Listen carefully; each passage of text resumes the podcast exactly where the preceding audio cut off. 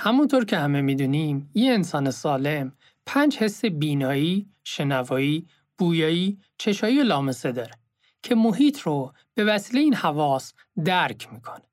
اما این حواس به صورت یکسان در دریافت اطلاعات دخیل نیستن. تقریباً هفتاد و پنج درصد از اطلاعات دریافتی ما از طریق حس بینایی به دست میاد. رنگ ها بخش جدایی ناپذیر زندگی ما هستند و ثابت شده که روی اکثر انتخاب‌ها، رفتارها و تصمیماتمون اثر مستقیم و غیر مستقیم دارن. در این قسمت قرار درباره رنگ‌ها بیشتر صحبت کنیم.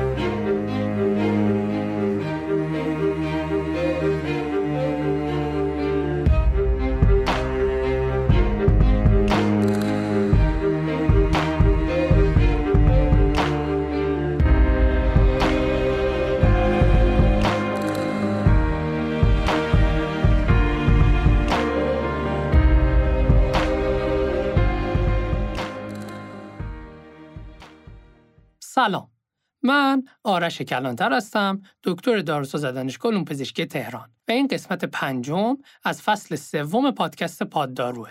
عنوان این قسمت هست معجزه‌ای به نام رنگ یا A Miracle Named Color.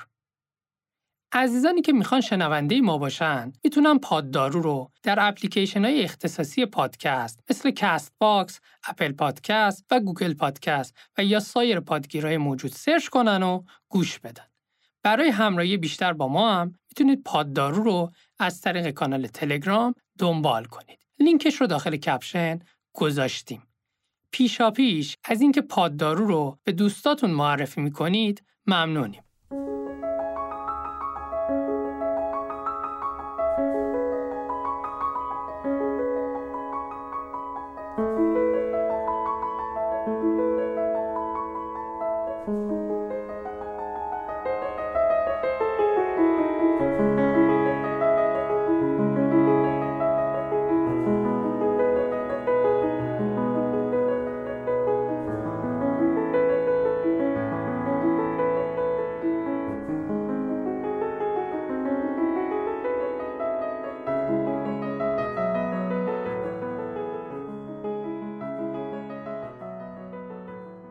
رنگ‌ها عامل بسیار مهمی در انتقال پیام به صورت غیر کلامی به شمار میرن و میتونن باعث بروز حالات مختلفی مثل تمایل و یا انزجار در افراد بشن.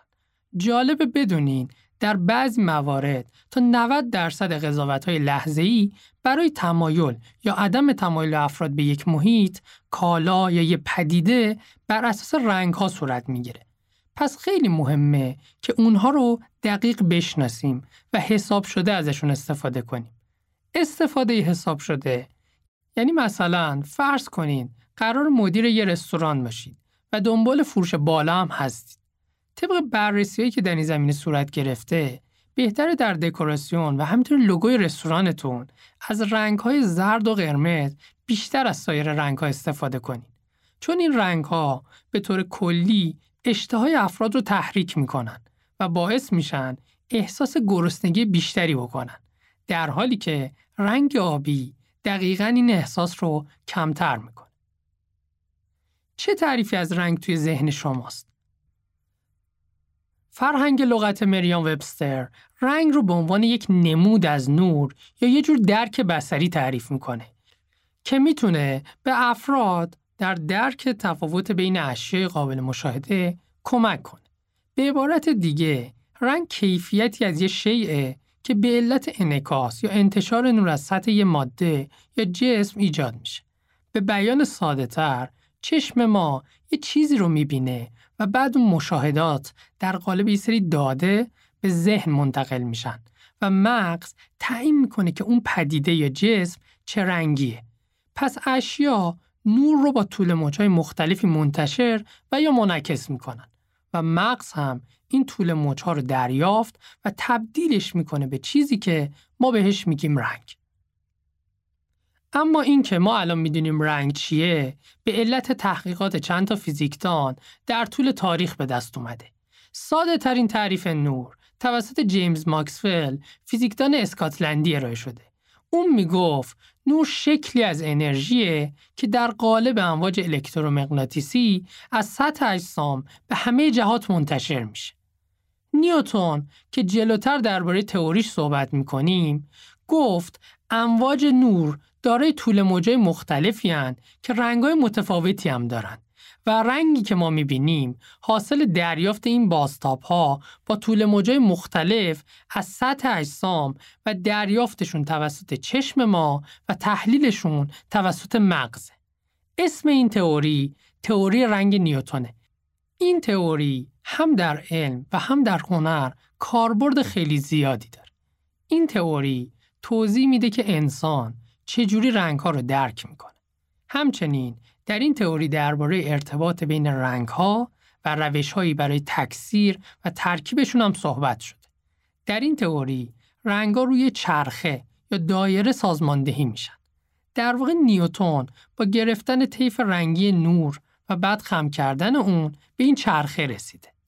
بر اساس این چرخه رنگ‌ها به سه دسته تقسیم میشن: رنگ‌های اصلی یا اولیه، رنگ‌های ثانویه و رنگ‌های سوم. رنگ‌های اصلی یا اولیه رنگ‌هایی هستند که با هیچ ترکیبی به وجود نمیان و شامل سه رنگ زرد و قرمز و آبی هستند. رنگ‌های ثانویه هم رنگ‌هایی هستند که از ترکیب رنگ‌های اصلی به وجود میان. رنگ‌های سبز، نارنجی و بنفش تو این دسته قرار می‌گیرن. رنگ‌های دسته سوم رنگ‌هایی هستند که از ترکیب یک رنگ اصلی و یک رنگ ثانویه به وجود میان، مثل سبز آبی یا قرمز بنفش. این رنگ‌ها اسامی مختلفی داره که بهتر از خانم‌ها اسمشون رو بپرسین. از نظر ما مردها همه این رنگ‌ها میتونن یه اسم داشته باشن. یه دسته‌بندی دیگه با توجه به این چرخه تقسیم رنگ‌ها به دو گروه گرم و سرده. به این صورت که اگه از وسط این چرخه یه خط رسم بشه، رنگ‌ها به دو دسته گرم و سرد تقسیم میشن.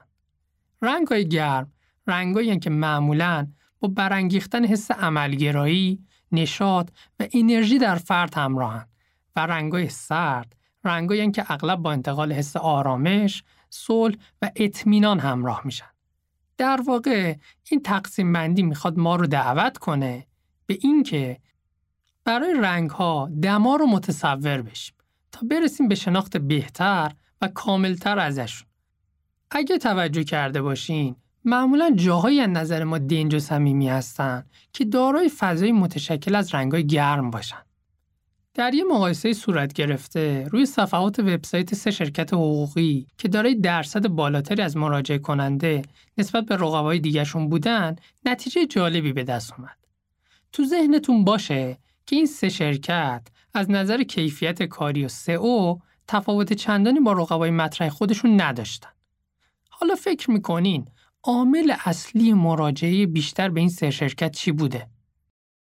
معمولاً افراد برای حل مشکلات مرتبط با مسائل مالی، خانوادگی و اجتماعی به شرکت‌های حقوقی مراجعه می‌کنند. در واقع این افراد به دلیل قرار گرفتن در چنین شرایطی دارای احساساتی از قبیل بی‌اعتمادی، ترس، ناکارآمدی، استرس و چیزایی از این دستند. بررسی‌ها نشون داد که طراحی صفحات وبسایت این سه شرکت با رنگ‌های قهوه‌ای و آبی و زرد انجام شده بود و متخصصان فعال در زمینه مارکتینگ یا بازاریابی معتقدند که قهوه‌ای نماد تعهد و وفاداری، آبی نماد اطمینان و زرد نماد شادی و شایستگیه. پس این شرکت‌ها با شناخت جامعه مخاطب خودشون سعی کردند تا با استفاده بجا و درست از رنگ‌ها حسی رو به افراد القا کنن که برای رسیدن به تعادل روانی و حال بهتر بهش احتیاج داشتن. البته که ممکنه عوامل دیگه‌ای هم در موفقیت این شرکت‌ها مؤثر بوده باشه، اما این بررسی یکی از علل اصلی این استقبال رو مارکتینگ بر اساس رنگ سازمانی مطرح کرد.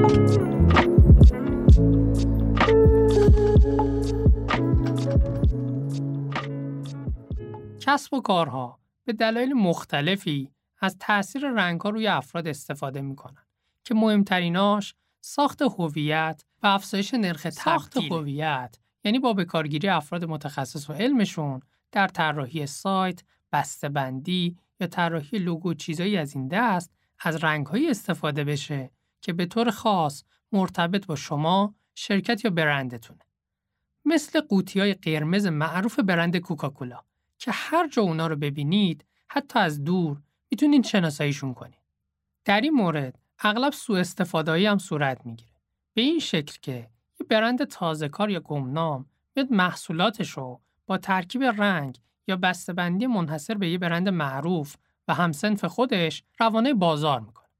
تجربه هم ثابت کرده که مصرف کننده ها به سادگی گول میخورن و اون محصول رو به خاطر این شباهت میخرن و ممکنه هیچ وقت هم متوجه این موضوع نشن. نمونه های این تکنیک یا بهتر بگیم حقه در کشور خودمون به کرات موجوده. مثلا به علت عدم واردات بعضی از برندهای خارجی، تولید کننده داخلی با کپی کردن رنگ و نماد شرکت اصلی و فقط تغییر خیلی جزئی در یکی از حروف و طراحی که لحاظ بصری به برند اصلی شباهت داره، برند خودش رو روانه بازار میکنه. مثلا نوشابه میرندا که مشابه میرانداه، یا مثلا سس فلفل گالوریا که مشابه برند اصلی گلوریاست. بگذاریم از این دست مثال‌ها خیلی زیاده. دومین دلیل هم که هدف گذاری مشتریه، یعنی انجام یه فرایند شبیه به همون کاری که اون سه تا شرکت حقوقی انجام دادن. مثلا اگر قرار جامعه هدف شما افرادی باشن که به مراقبت از محیط زیست اهمیت میدن، بهتره که در طراحی لوگو یا بسته‌بندیاتون با خیال راحت از رنگ سبز استفاده کنید. چرا که این رنگ به بهترین طریق ممکن حس طبیعت دوستی و طبیعت گرایی رو منتقل میکنه. و آخری افزایش نرخ تبدیل یا کانورژن ریت. این شاخص یه نسبته که معمولاً به درصد بیان میشه و بیانگر نسبت تعداد مخاطبان انجام دهنده یه هدف خاص به کل مخاطبینیه که با اون موضوع سر و کار داشتن. یه خورده سخت شد درکش نه؟ بذاریم با مثال بگم. مثلا فرض کنین شما صاحب یه وبسایت فروش آنلاینی و روزانه هزار نفر از سایت شما بازدید میکنن. اگه از این هزار نفر پنجاه نفر از شما خرید کنن، پس نرخ تبدیل شما در اینجا پنجاه هزارم یا پنج درصده. در واقع پنج درصد از بازدید کننده های سایت شما هدفی که در اینجا مد نظر هست رو تا آخرین مرحله یعنی خرید انجام میدن. یونگ، فیلسوف و روانشناس سوئیسی، معتقده که رنگ‌ها زبان مادی ناخودآگاهن. به همین دلیله که هزینه و زمان زیادی صرف تاثیرگذاری از طریق رنگ‌ها میشه و برای کسب موفقیت در یک زمینه خاص علاوه بر توجه به اصول کاری مرتبط، مهمه بدونین که باید چه حسی رو در مخاطبتون ایجاد کنین. حس تعجیل و فوریت یا حس آرامش و امنیت. جالبه بدونین که یکی از رنگ‌های قوی و پیشنهادی برای شرکت‌های تجاری رنگ آبیه. این رنگ حس وقار، آرامش و اطمینان رو القا میکنه و اینقدر قدرت داره که تعداد زیادی از برندهای موفق ازش استفاده میکنن. برندهایی مثل سامسونگ، دراب باکس، اسپیس ایکس و برندهای معتبر دیگه. شاید بد نباشه که لوگوی چند تا برند معروف و علت انتخاب رنگ‌های خاصشون رو بررسی کنیم. لوگوی اصلی شرکت استارباکس به رنگ سبزه و طراحان این شرکت علت انتخاب این رنگ رو القای حس مثبت و احترام به مشتری‌ها و همینطور همکارانشون بیان کردن.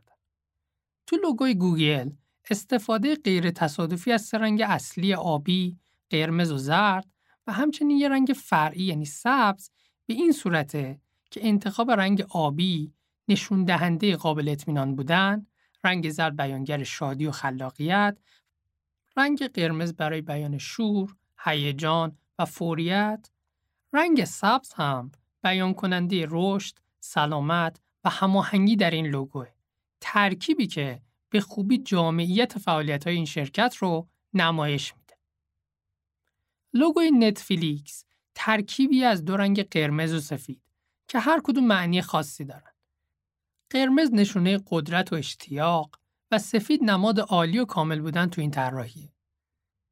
قبل از بررسی رنگ‌های به کار رفته در لوگوی موزیلا فایرفاکس، نکته جالبی که وجود داره اینه که طرح لوگو یه پانداه که یه دایره یا کره آبی رو احاطه کرده. درسته، پانداه و نه روباه.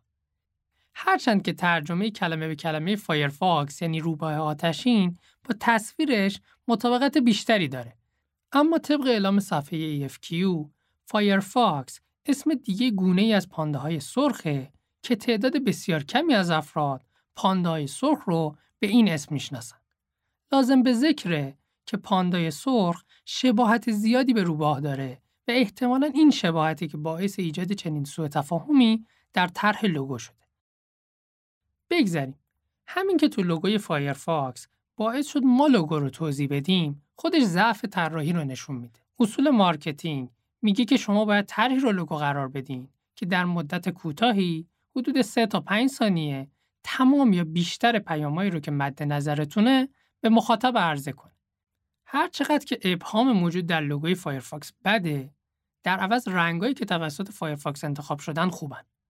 رنگایی به کار رفته تو این لوگو نارنجی و آبیه و اون حالت چرخش یه پاندا دور کره آبی خودش تداعی کننده لود شدن یه صفحه اینترنتیه.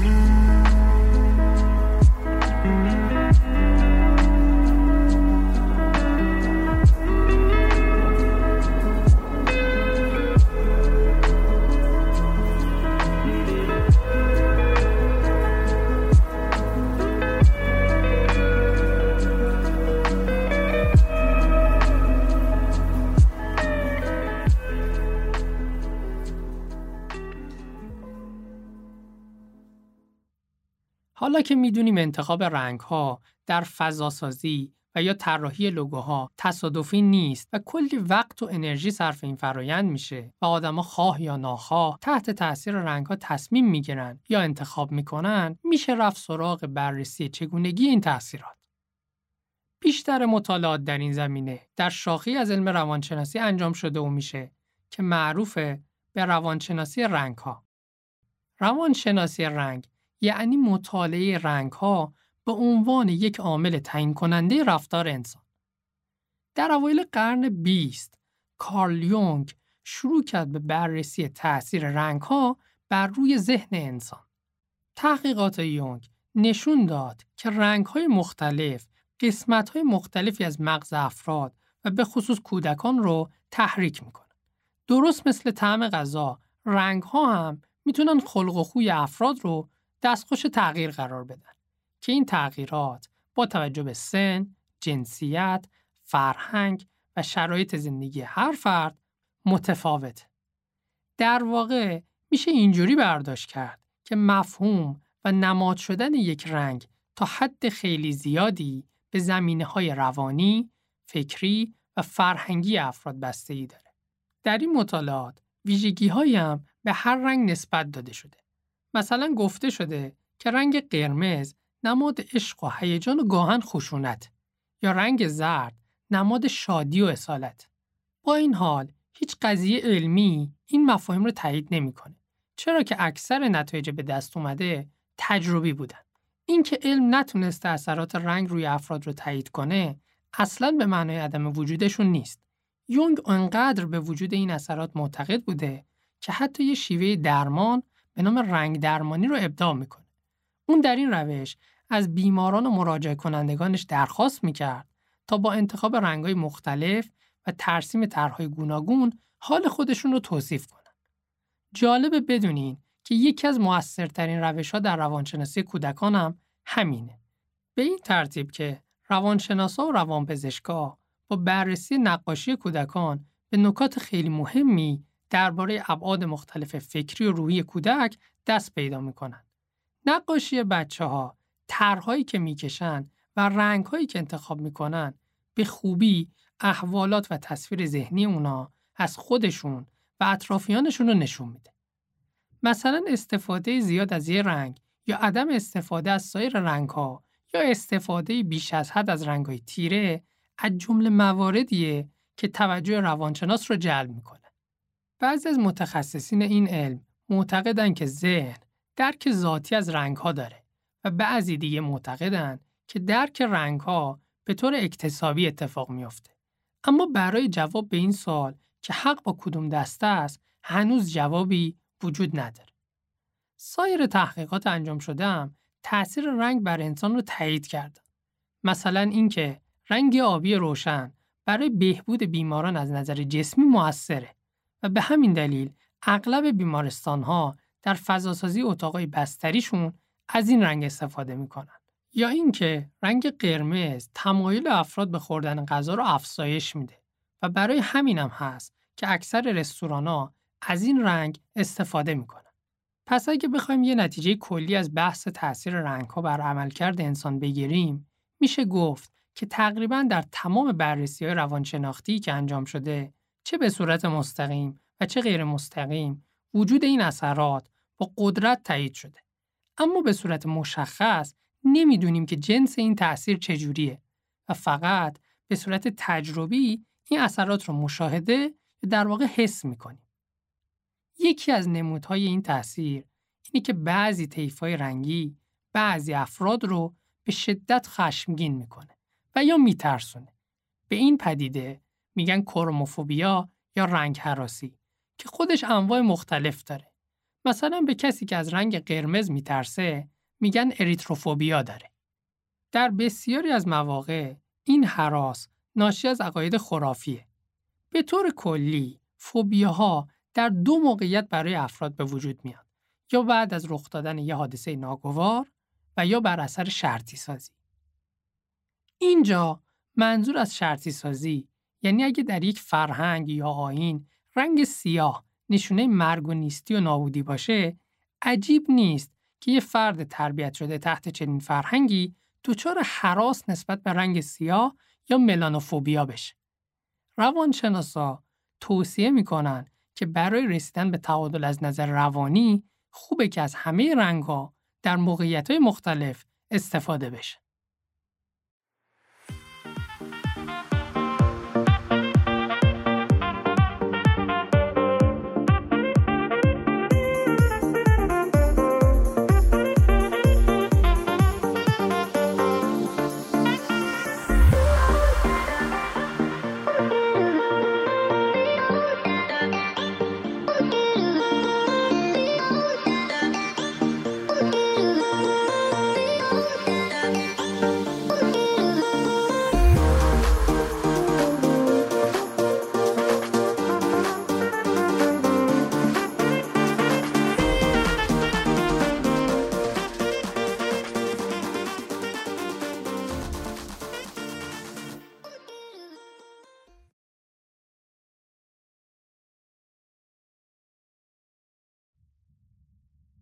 رنگ شخصیت سازی میکنه.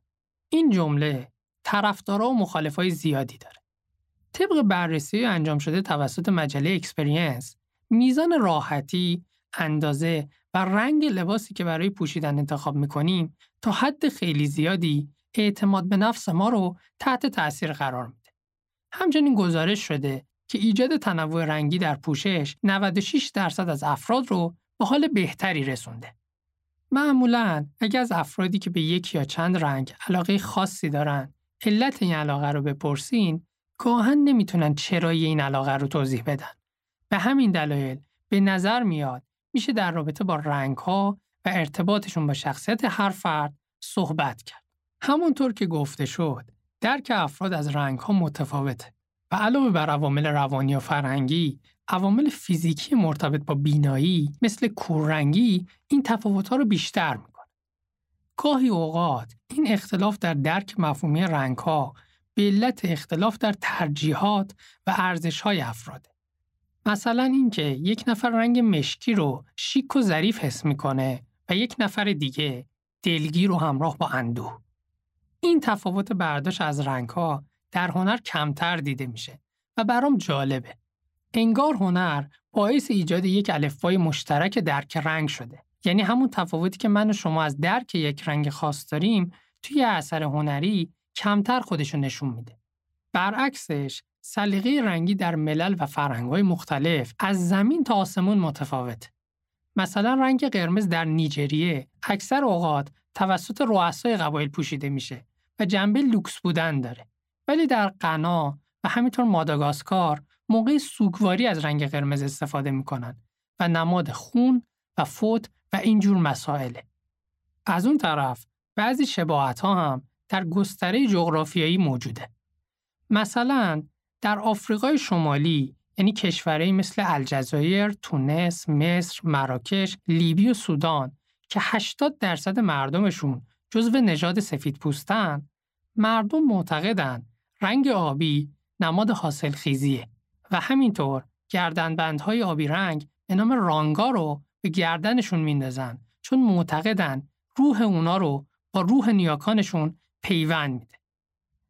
چین از لحاظ فرهنگی و تاریخی جز غنی‌ترین کشورهاست و بعد از ایتالیا بیشترین آثار فرهنگی ثبت شده در یونسکو رو داره و پر از رسوم مختلف و متنوع. سنت‌های چینی در ارتباط با معانی و تفاسیر رنگ‌ها ریشه در سنت باستانی فنگشوی داره. فنگشوی در چینی به معنی باد و آبه، اما در اصل یه فلسفه یا یه جور فن باستانیه برای پیدا کردن دکوراسیون مناسب و چیدمان درست اشیا توی ساختمان‌های مسکونی و تجاری و باغ و غیره که گفته شده رعایت اصولش برای بهبود سلامتی، ایجاد هماهنگی و شادی میتونه مؤثر باشه. در فرهنگ چین، قرمز رنگ لباس عروسه و اونا همچنین معتقدن پوشیدن رنگ قرمز یاقوتی موجب افزایش طول عمر میشه. رنگ زرد تو این کشور نماد زمینه و همینطور نمادیه از قدرت و سلطنت که علتش رنگ خاک زرد شمال چینه. رنگ سفید هم نماد مرگ و سوگواریه. جالب بدونین که چینی‌ها دومین اتفاق مهم زندگی هر فرد رو مراسم تدفینش میدونن و اولیش رو هم مراسم ازدواج. اونا معمولاً در مراسم ازدواج رنگ قرمز و در مراسم تدفین از رنگ سفید استفاده میکنن. در ژاپن رنگ قرمز یه رنگ ملی و فراگیره و همه جای این کشور دیده میشه، از پرچم گرفته تا تصاویر گرافیکی و تبلیغاتی. قرمز در این کشور نماد از خودگذشتگیه و همینطور گفته میشه که نوشتن نامه با رنگ قرمز نشون دهنده‌ای به پایان رسیدن یه رابطه یا قرارداد. زرد در ژاپن نماد خورشیده و همینطور رنگ غالب باغبونی و پارچه بافی. همچنین زرد در کشور فیلیپین نماد رستاخیزی و انقلاب و در واقع رنگ جنبش مردم فیلیپینه. در خاورمیانه هم رنگ‌ها دارای جایگاه ویژه‌ای هستند و به علت اینکه خاورمیانه به عنوان مهد تمدن بشری شناخته شده، دارای مفاهیم نمادین در مراسم‌های آیینی و مذهبی هستند. قرمز، سبز، سفید و سیاه از جمله رنگ‌های پرکاربرد در این اقلیمه. از حضورشون در پرچم کشورهای اسلامی گرفته تا استفاده در شیشه‌بری و موزاییک‌کاری معماری اماکن گوناگون. عرب‌های بادیه نشین اولین گروهی بودند که از رنگ سیاه به صورت روتین در زندگی روزمرهشون استفاده کردند. تا پیش از اون رنگ سیاه خیلی کم و در مراسم یا موقعیت‌های خاص استفاده می‌شد. در مصر هم علاوه بر احرام، میراث‌های مرتبط با رنگ به یادگار گذاشته شده، مثل روش‌هایی برای به کار بردن رنگ‌ها در درمان یا استفاده از اونا برای زینت بخشیدن به مو و صورت. در مصر باستان، شو خداییه که زمین و آسمان را از هم جدا کرده و در اعتقاداتشون دارای رنگ قرمزه. به همین دلیل اونا معتقد بودند که سنگ‌های قرمز برای معالجه بیمار مناسبه. همچنین رنگ زرد در مصر باستان نماد شادی، سعادت و روح خورشیده. آبی در مصر باستان نشانی بود از حقیقت و عدالت. خدای زندگی و تولید مثل در مصر باستان آبی بوده. رنگ سیاه در مصر باستان نشانه خوشبختی و قداست بوده و مصری‌ها به همین دلیل برای گربه‌های سیاه احترام زیادی قائل بودند و هستند. در حالی که خیلی جاها مثل کشور خودمون گربه سیاه رو بدشگون میدونن. همینطور در مصر خدای شمال یا ست به رنگ سیاهه. رنگ سفید در مصر نماد اوسیریس خدای مرگ و همچنین هوروس خدای گذر زمان بوده. مصری‌ها معتقد بودند که سنگای سفید سنگای بهشتی هستند و دارای قدرت خاصی هستند.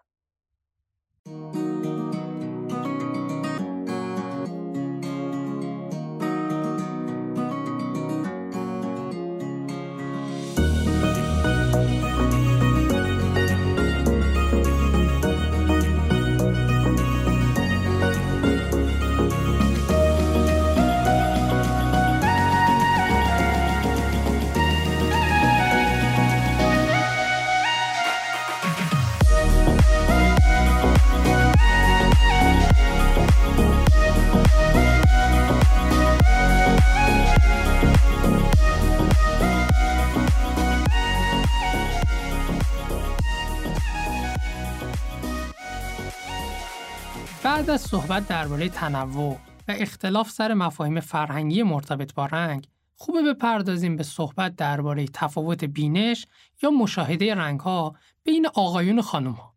موضوعی که این روزا تبدیل شده به یک طنز جنسیتی.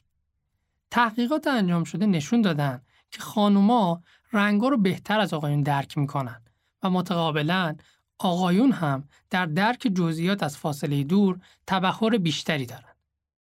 احتمالاً این تفاوت‌ها در توانایی افراد برمیگرده به فرایند تکامل انسان، فرایند هانتر گدرر یا شکارچی و گردآورنده. به این ترتیب که در گذشته مسئولیت جمع‌آوری میوه‌های رسیده یا گیاهان خوراکی بر عهده خانم‌ها بوده و مسئولیت شکار هم با آقایون. لازم به ذکره که این دید رنگی یا کالر ویژنی که ما الان داریم از اول جزئی از ویژگی‌های انسان نبوده و به مرور زمان به دست اومده. پس در واقع برای انسان‌های اولیه تشخیص رسیده خام بودن میوه‌ها از روی رنگشون اصلاً کار راحتی نبوده و اونا باید وقت، انرژی و دقت زیادی رو صرف این کار می‌کردن. از طرفی مردها هم برای شکار مجبور بودن که مدت‌ها جزئیات و رفتارهای شکار رو از فاصله‌های دور در نظر بگیرن. پس در واقع تفکیک وظایف در اون دوره باعث تقویت ویژگی‌های مختلفی در زن و مرد شده. البته این فقط یه فرضیه است، اما به نظر منطقی میاد. همچنین طبق مطالعات انجام شده توسط پروفسور آبراموف، استاد دانشگاه بروکلین، مردان و زنان سایه‌های مختلفی رو به اجسام نسبت میدن. پروفسور آبراموف به این نتیجه رسید که اگه آقایون بخوام به درک یک رنگ مشابه با درک خانم‌ها از همون رنگ برسن، باید طول موج بیشتری دریافت کنن. در واقع علت این که خانم‌ها چمن رو کمی سبزتر می‌بینن و یا اینکه آقایون رنگ نارنجی رو کمی نارنجی‌تر از خانم‌ها می‌بینن همین جریانه. البته من خودم تا الان نمی‌دونستم که نارنجی رو نارنجی‌تر می‌بینم. فقط حواسمون باشه که نباید این اختلاف ذاتی بین خانم‌ها و آقایون رو با بیماری به نام آکروماتوپسیا یا ضعف تشخیص رنگ اشتباه بگیریم. بر اساس نظریه یانگ هلمهولتز که به نظریه سه رنگ معروفه، چشم ما توانایی دیدن رنگ‌ها رو داره چون تشکیل شده از سه نوع سلول مخروطی که به طول موج‌های سه رنگ قرمز، سبز و آبی حساسن. یعنی هم طول موج‌های مربوط به این سه رنگ و هم ترکیبشون رو که رنگ‌های دیگر رو به وجود میارن تشخیص میدن. حالا اختلال در عملکرد هر کدوم از این سلول‌ها باعث به وجود آمدن بیماری‌هایی مثل کوررنگی و آکروماتوپسیا میشه. کوررنگی یا کالر بلایندنس که همگی تا حدی باهاش آشنایی داریم، بیماریه که برای اولین بار در سال هزار و هفتصد و نود و چهار و توسط جان دالتون، شیمیدان بریتانیایی که خودش هم بهش مبتلا بود، کشف شد. در این بیماری فرد قادر به تشخیص یک یا چند رنگ نیست. در واقع سلول‌های مخروطی چشم تو این بیماری توانایی دریافت بعضی از طول موج‌ها رو ندارن. کم پیش میاد که یه فرد نتونه هیچ رنگی رو تشخیص بده، ولی در چنین مواقعی فرد تمام اجسام رو در یک طیف خاکستری میبینه. مثل این میمونه که زندگی رو به صورت یک فیلم سیاه‌سفید دائمی ببینه. کور رنگی انواع مختلفی داره که شایع ترینش عدم تشخیص قرمز سبزه، یعنی فرد توانایی تشخیص دادن این دو رنگ از هم رو نداره. سرخ کوری، سبز کوری و آبی کوری گونه های دیگی از این بیماری هستن که در هر کدوم فرد توانایی تشخیص یه رنگ خاص رو نداره. جالبه بدونین که مارک زاکربرگ، مدیرعامل فیسبوک و متا، هم درگیر کوررنگی از نوع سبز دشواربینیه، یعنی توانایی تشخیص رنگ‌های سبز و قرمز رو نداره. به همین دلیل هم هست که رنگ انتخابی برای فیسبوک آبیه. خود زاکربرگ هم چند بار توی مصاحبه‌اش گفته که امن‌ترین و راحت‌ترین رنگ براش آبیه. برای این بیماری که موروثیه و وابسته به کروموزوم X، درمانایی هم وجود داره. مثلا اصلاح از طریق ژن درمانی و یا استفاده از عینک‌های خاص. آمارها نشون میده که از هر سی هزار نفر یک نفر به کوررنگی مبتلاه. و اما آکروماتوپسیا که به معنای بدون رنگ. این اختلال هر سن و سلول مخروطی چشم رو که وظیفه‌شون دریافت نور از سطح اجسام رو تحت تأثیر قرار میده و باعث میشه که فرد توانایی تشخیص تفاوت رنگی بین اجسام رو نداشته باشه. علاوه بر این، آکروماتوپسیا عوارض دیگری رو هم برای فرد ایجاد میکنه. مثلا برخی مشکلات مرتبط با بینایی یا کاهش دید. این بیماری معمولاً موروثیه، اما در مواردی مشکلات و صدمات جسمی و مغزی یا مصرف بعضی از داروها هم موجب به وجود اومدنش میشه. به طور کلی هم این اختلال در آقایون بیشتر از خانم‌ها دیده میشه. در جهان حدود هجده دسیلیون رنگ وجود داره، یعنی هجده با سی و سه تا صفر جلوش، که از این تعداد انسان فقط میتونه چیزی در حدود یک میلیون رنگ رو ببینه. این مقدار در جاندارانی مثل برخی از پرنده ها، ماهی ها، زنبورها و پروان ها بیشتره، چرا که اونا علاوه بر سلولای نوری حساس به طول موج رنگ‌های آبی و قرمز و سبز، سلولای مخروطی دارن که به طیف فرابنفش هم حساسه. در واقع توانایی دیدن رنگ‌هایی رو دارن که برای انسان نامرئیه. همچنین تعداد سلولای مخروطی در جاندارانی مثل سگ و اکثر پستانداران دو تاست. بنابراین اونا بازه محدودتری از رنگ‌ها رو میتونن ببینن. نکته خیلی جالب اینه که بررسی‌ها نشون داده که در مقابل رنگ‌هایی که می‌بینیم و درک می‌کنیم، رنگ‌هایی وجود داره که قابل مشاهده نیستن یا لااقل نمیشه راحت اونا رو دید. این رنگ‌ها معروفن به رنگ‌های غیر ممکن یا فراموش شده. رنگ‌هایی مثل سبز، قرمز و زردآبی که غیر قابل اختلاطن، یعنی یا برای ما سبزن یا قرمز، یا برای ما زردن یا آبی. علت این که چشم ما توانایی دیدن این رنگ‌ها رو نداره مربوط به عملکرد چشم هاست. در واقع به علت وجود همپوشانی بین طول موج‌های دریافتی توسط سلول‌های مخروطی، بعضی از طول موج‌ها به بعضی دیگه غالب میشن. مثلا در رنگ غیر ممکن سبز قرمز، رنگ قرمزه که دیده میشه، یا در رنگ زردآبی، رنگی که اشتباهاً تشخیص داده میشه، رنگ زرده. در سال هزار و نهصد و هشتاد و سه یه جور انقلاب رنگی به پا شد. در این سال مقاله‌ای در مجله ساینس و توسط هیویت کرین منتشر شد. به این ترتیب که کرین و همکارانش برای اینکه ثابت کنند میشه این رنگ‌ها رو دید، یه آزمایش طراحی کردند.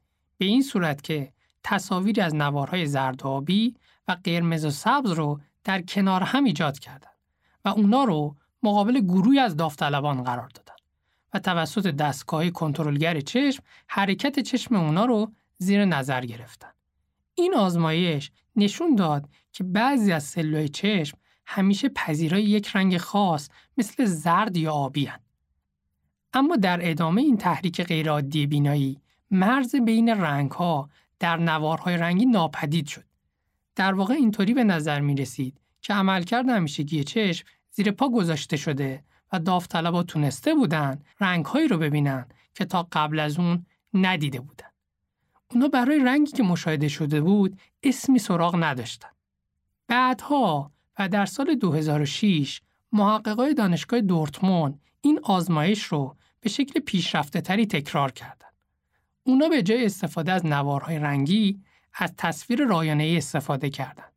در این آزمایش داوطلبا با دیدن همزمان رنگ‌های قرمز و سبز و مرز بین اونها رنگی شبیه به قهوه‌ای گلی رو مشاهده کردند. در واقع انگار اونا ترکیب این دو رنگ رو دیده بودن و نه یکی از رنگ‌های غیر ممکن رو. جالبه بدونین که علاوه بر رنگ‌های غیر ممکن سبز، قرمز و زرد آبی، دسته دیگه هم از این رنگ‌های غیر ممکن وجود داره. گفته میشه رنگ‌های این دسته همون رنگایی هستند که به هنگام خیره شدن به یه رنگ تا زمان خستگی سلولای چشم و بلافاصله نگاه کردن به یه رنگ دیگه به وجود میاد. مثلا رنگی که از خیره شدن به رنگ زرد روشن و سپس رنگ سیاه به وجود میاد. یا مثلا رنگی به نام سبز واهی که از خیره شدن به رنگ ارغوانی و سپس رنگ سبز به وجود میاد. رنگ واهی به رنگی گفته میشه که از خیره شدن به یه رنگ و بلافاصله خیره شدن به مکملش به وجود میاد. روی این موضوع که آیا میشه این رنگ‌ها رو دید یا نه، هنوز هم قطعیتی وجود نداره و پرونده این رنگ‌ها هنوز هم که هنوزه بازه.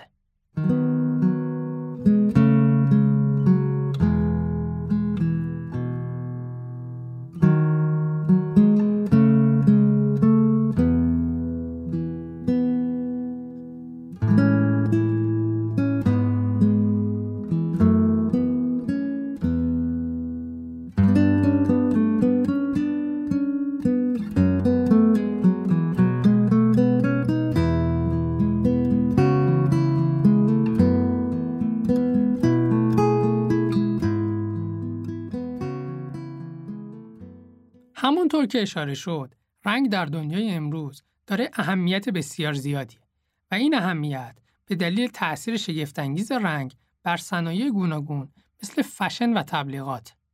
این اهمیت به اندازه‌ای که شرکتی به نام پنتون هر سال با برگزاری جلساتی محرمانه و با حضور نمایندگان ملل مختلف رنگی رو به عنوان رنگ سال، البته به طور غیر رسمی، تعیین می‌کنه. شرکت پنتون در سال هزار و نهصد و پنجاه در نیوجرسی به عنوان یک شرکت چاپ تجاری و توسط برادران میروین و جیسی لوین شروع به کار کرد. در سال هزار و نهصد و پنجاه و شش شخصی به نام لارنس هربرت به عنوان کارمند پاره وقت این شرکت استخدام شد. لارنس که دانش آموخته رشته شیمی بود، از دانش خودش برای سیستم بندی و ساده سازی موجودی رنگدانه‌ها و تولید جوهرهای رنگی استفاده کرد. بعدها هربرت با پرداخت بدهی‌های این شرکت و همچنین خرید دارایی‌هاش رسما صاحب اونجا شد.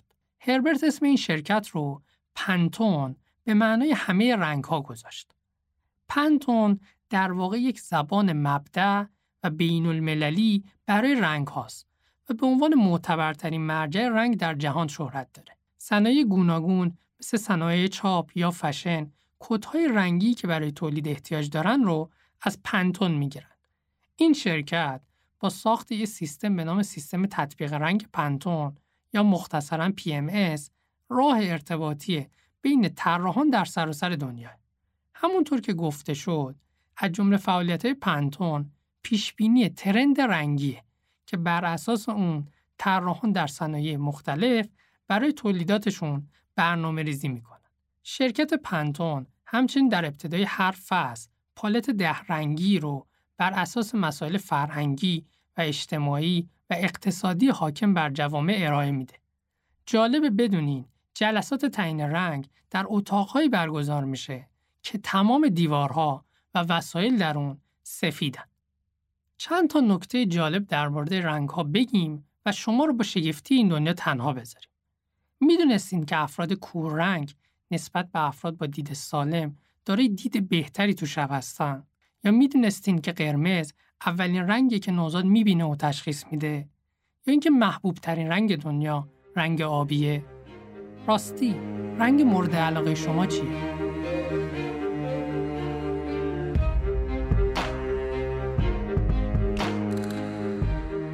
امیدوارم موضوعی که دربارش صحبت شد براتون مفید و جذاب بوده باشه.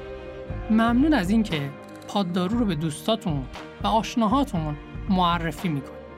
مثل همیشه مواظب خودتون و اطرافیانتون باشید. این روزها بیشتر.